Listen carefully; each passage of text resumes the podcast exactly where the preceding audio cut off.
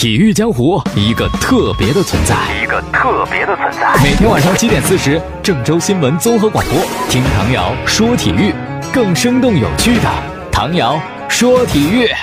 各位听众朋友，大家晚上好，还有蜻蜓的网友朋友，大家好，欢迎收听唐瑶说体育。先说足协杯，昨天晚上一场比赛是申花对鲁能，两支球队基本上是势均力敌的啊，结果比赛结果呢也是一样的，零比零战平。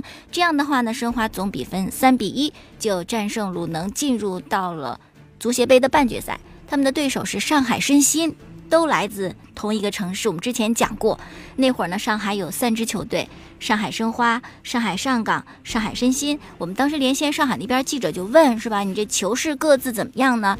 呃，说有百分之九十是吧？这个是上海申花的球迷，然后呢，百分之九点多是上港的球迷，剩下百分之零点几的可能是上海申鑫的球迷。这是最初的时候，现在因为战绩非常的好，超越了上海申花，我相信可能上海上港的球迷会更多一些。但最初是这样的，你可见是吧？在同一个城市当中，申鑫是多么不受待见呐！那会儿还都在中超，现在你都降级了，你跟申花更不是一个层次的了。所以说，很多人认为这申花就是稳进决赛呀，嗯、呃，但是稳的事儿就真的能稳吗？也挺不好说的。比如说，在昨天的前一天进行的另外两场足协杯的比赛，一场呢是广州德比，富力对阵恒大，富力呢两连杀恒大。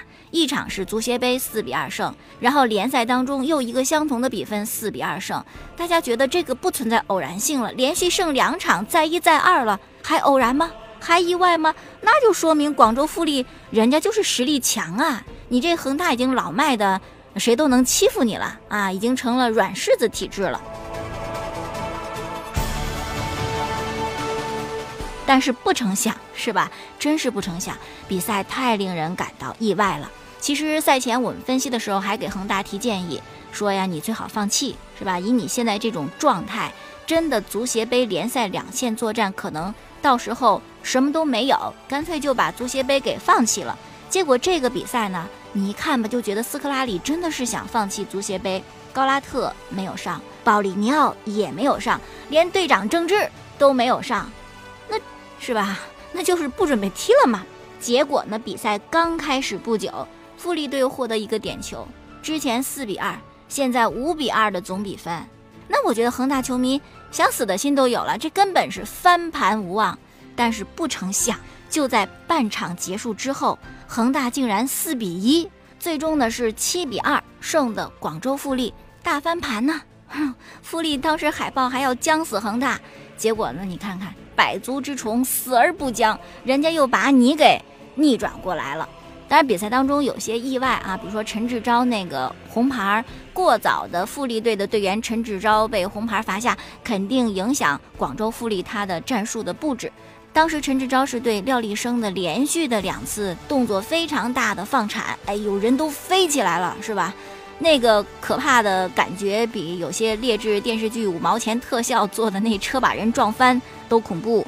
所以说呢，有一些网友也在后面就跟帖发表评论嘛，说单是第二个动作就足以直接给一张红牌，就不用两黄变一红，直接就被罚下。也就说呢，大家认为陈志钊的被罚下是一点都不亏的。那为什么？是吧？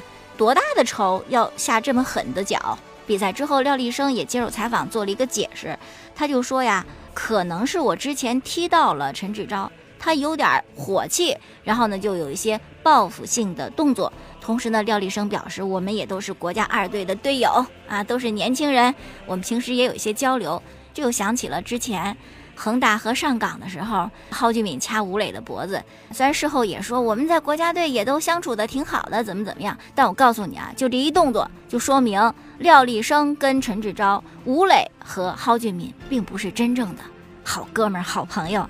那这样呢，广州富力就被淘汰了，他的足协杯冠军之梦想也就此破灭。另外一场比赛呢，更令人感到意外，上海申鑫对江苏苏宁。申鑫霸气的不得了啊！主场二比一胜的苏宁队，主场二比一战胜的苏宁队，这样总比分四比三就进入到了足协杯的半决赛，进入到四强当中哈、啊。苏宁队也不知道是为什么缺少底蕴，没有强队的基因，反正今年这个赛季一出接一出的抢戏呀、啊，是吧？先是垫底儿，然后换名帅，然后还不行，然后呢，足协杯还输给中甲的球队。如果算是他们那种投入，那这事儿简直是太丢脸了。那我们河南建业呢，这个周末是客场对阵江苏苏宁。我之前就看朋友圈里有一些人就分析说，你看这个赛季挺怪的，我们那两连胜就是客场胜的，是吧？主场的成绩倒不是特别的理想，这次客场面对苏宁啊，也许我们还能够客场取胜呢。真的苏宁就会任由别人去捏他吗？卡佩罗我觉得在足协杯这样一个失败之后，一定会对球队做一些调整，最起码是吧？得开个会吧，从思想上这个教育教育，提升提升。因此，我觉得别乐观估计啊，这个客场河南建业对苏宁，还是要非常认真的去对待这场比赛才可以。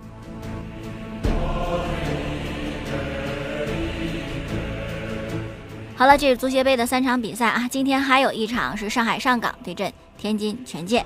按照这个地区分配啊，是吧？广州一支球队。上海已经有两支球队了，申花对申鑫，哇！如果上港再进去的话，这严重失衡啊，是不是会轮到权健了呢？我们今天晚上可以看一看比赛结果。好了，接下来呢，我们要说一说内马尔转会的事儿了。这个超级肥皂剧恐怕是要画一个句号了啊，因为昨天呢，内马尔已经在波尔图通过了巴黎圣日耳曼给他安排的体检，然后体检结束之后呢，昨天也回到了巴塞罗那。出现在机场的时候，好多记者围着就问内马尔怎么样啊？就你的未来，你发表几句看法呗，是吧？我们都都编不下去了，你给个准信儿，是吧？但内马尔回应说明天再说，那应该就是今天会有一个确切的消息。但是虽然内马尔自个儿还没有亲自开口说这事儿，但是巴萨俱乐部已经接受了一个现实，也做好了准备，就内马尔要走人了。他们引以为傲的美少女组合 M S N 组合就要解散了。当时这三人凑一块儿，成为应该算第一吧，具有攻击力的一个锋线的组合，因为他们每个赛季他们三人进球的数加一块儿都是欧洲最高的啊，最具攻击力的。我们根据这个人生嘛，是吧？根据哲理嘛，啊，一定是有散的那一天，分久必合，合久必分。但很多球迷也没有想到 M S N 的解体会来得如此之快。那么在这样一个转会的肥皂剧或者闹剧的过程当中呢，很多球迷从刚开始的不舍，已经到现在赶紧走人，看见你就烦。而且呢，内马尔据说在训练当中，包括在美国参加国际冠军杯的时候，也跟自己的队友闹过别扭，还要跟球迷打架，是吧？已经使巴萨俱乐部成为了一个笑话。我们之前也说过，你就给一句痛快话，想走就走，我们就考虑你走之后的事情，干嘛不说呢？哎呀，事儿都做出来了，还不好意思开口吗？是吧？当然这个事儿呢，其实我觉得也不见得是坏事儿，你最怕可以认准很多的东西。首先，呃，内马尔他是一个不太坚定的人，对俱乐部的感情，是吧？然后就是内马尔的老爹啊，那是一个不能说特别爱财啊，君子爱财，只要取之有道，我们也不反对嘛。但是暴露出来他是一个比较有贪欲的人，就是没够，是吧？这钱挣再多我都不满足啊。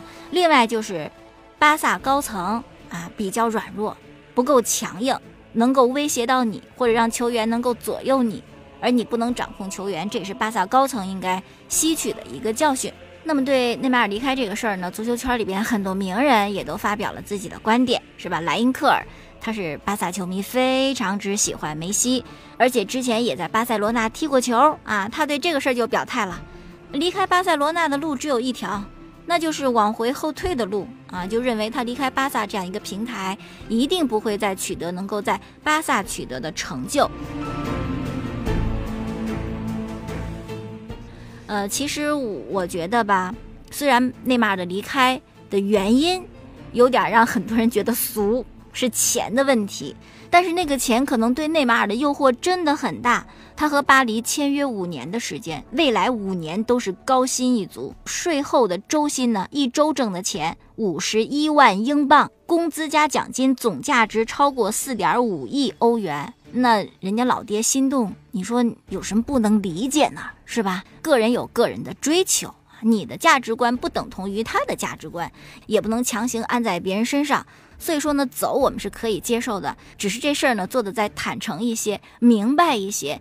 我觉得梅西呢作为内马尔的朋友表现还不错，梅西就发了一段视频说，我的朋友内马尔跟你共度这些年非常高兴，祝你在职业生涯新阶段好运。内马尔呢也回复说，谢谢兄弟，我会想你的大叔啊。因为梅西现在留大胡子，哎，真的怎么看都从这个梅小西变成了梅大叔了，这是两个人之间的交流，看来还不错啊，比N B A 当时的雷霆双子星杜兰特和威少一人离队之后闹成那样啊，好多了。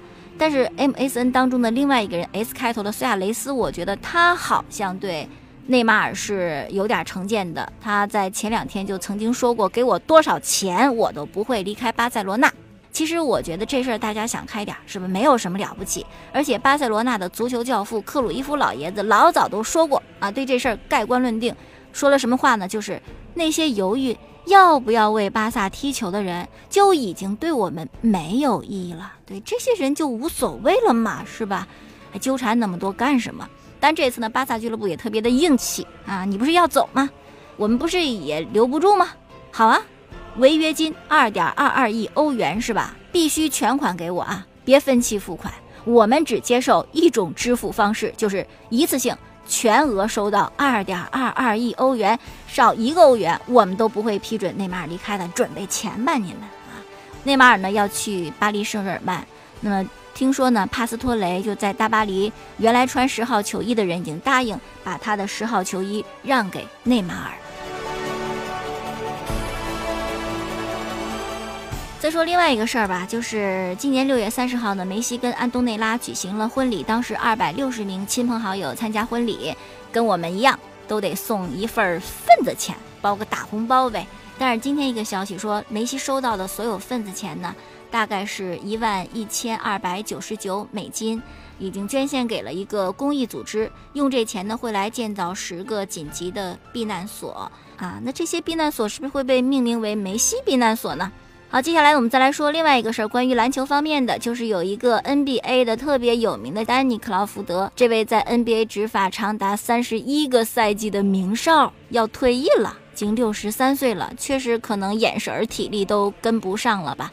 那么二零一七年总决赛的第五场比赛是克劳福德吹的，也是他职业生涯里吹罚的最后一场比赛了，就不干了啊，这个安享晚年了。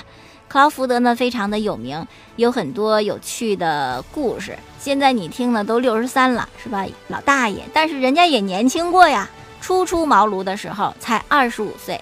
那么在他加入到联盟的第三年二十八岁的时候，哎，有个特别好玩的事儿。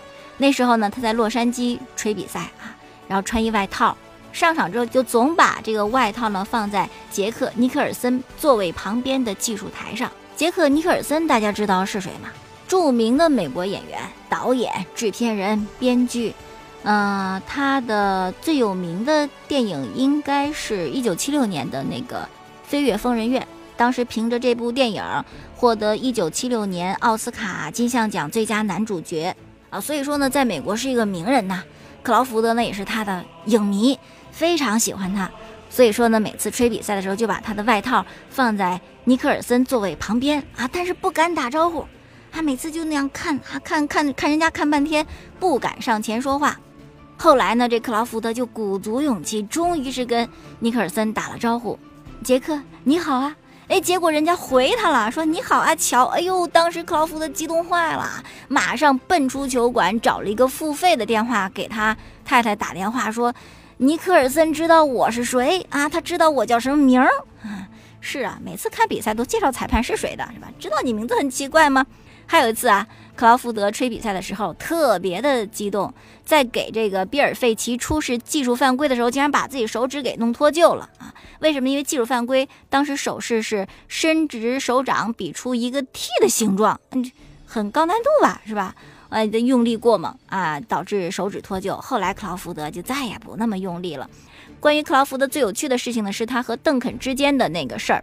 当时是零六零七赛季马刺和小牛的一场常规比赛，当时邓肯呢就被克劳福德吹了进攻犯规啊，这个邓肯不爽，上前理论，结果吃到了一个 T 啊，于是就被换下场了。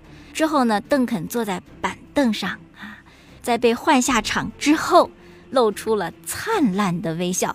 克劳福德看到以后以为是嘲笑自己，又给了邓肯一个 T， 两个 T 就要驱逐离场了，邓肯就被赶出去了嘛。啊，后来呢，这个记者就写啊，邓肯啊，克劳福德呀，一生的敌人呐、啊，等等等等的。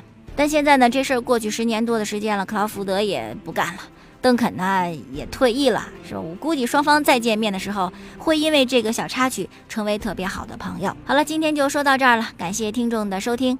啊、呃，您如果是收听往日更多节目的回放呢，可以在蜻蜓 F M 上搜索唐瑶两个字找到唐瑶说球，也可以呢每天晚间的七点四十分来关注郑州新闻综合广播播出本档节目，还可以在微信公众号里边搜索 X X 一二三啊，找到我的微信公众号，也可以获取更多的图文信息。好了，今天到这儿，明天我们再见。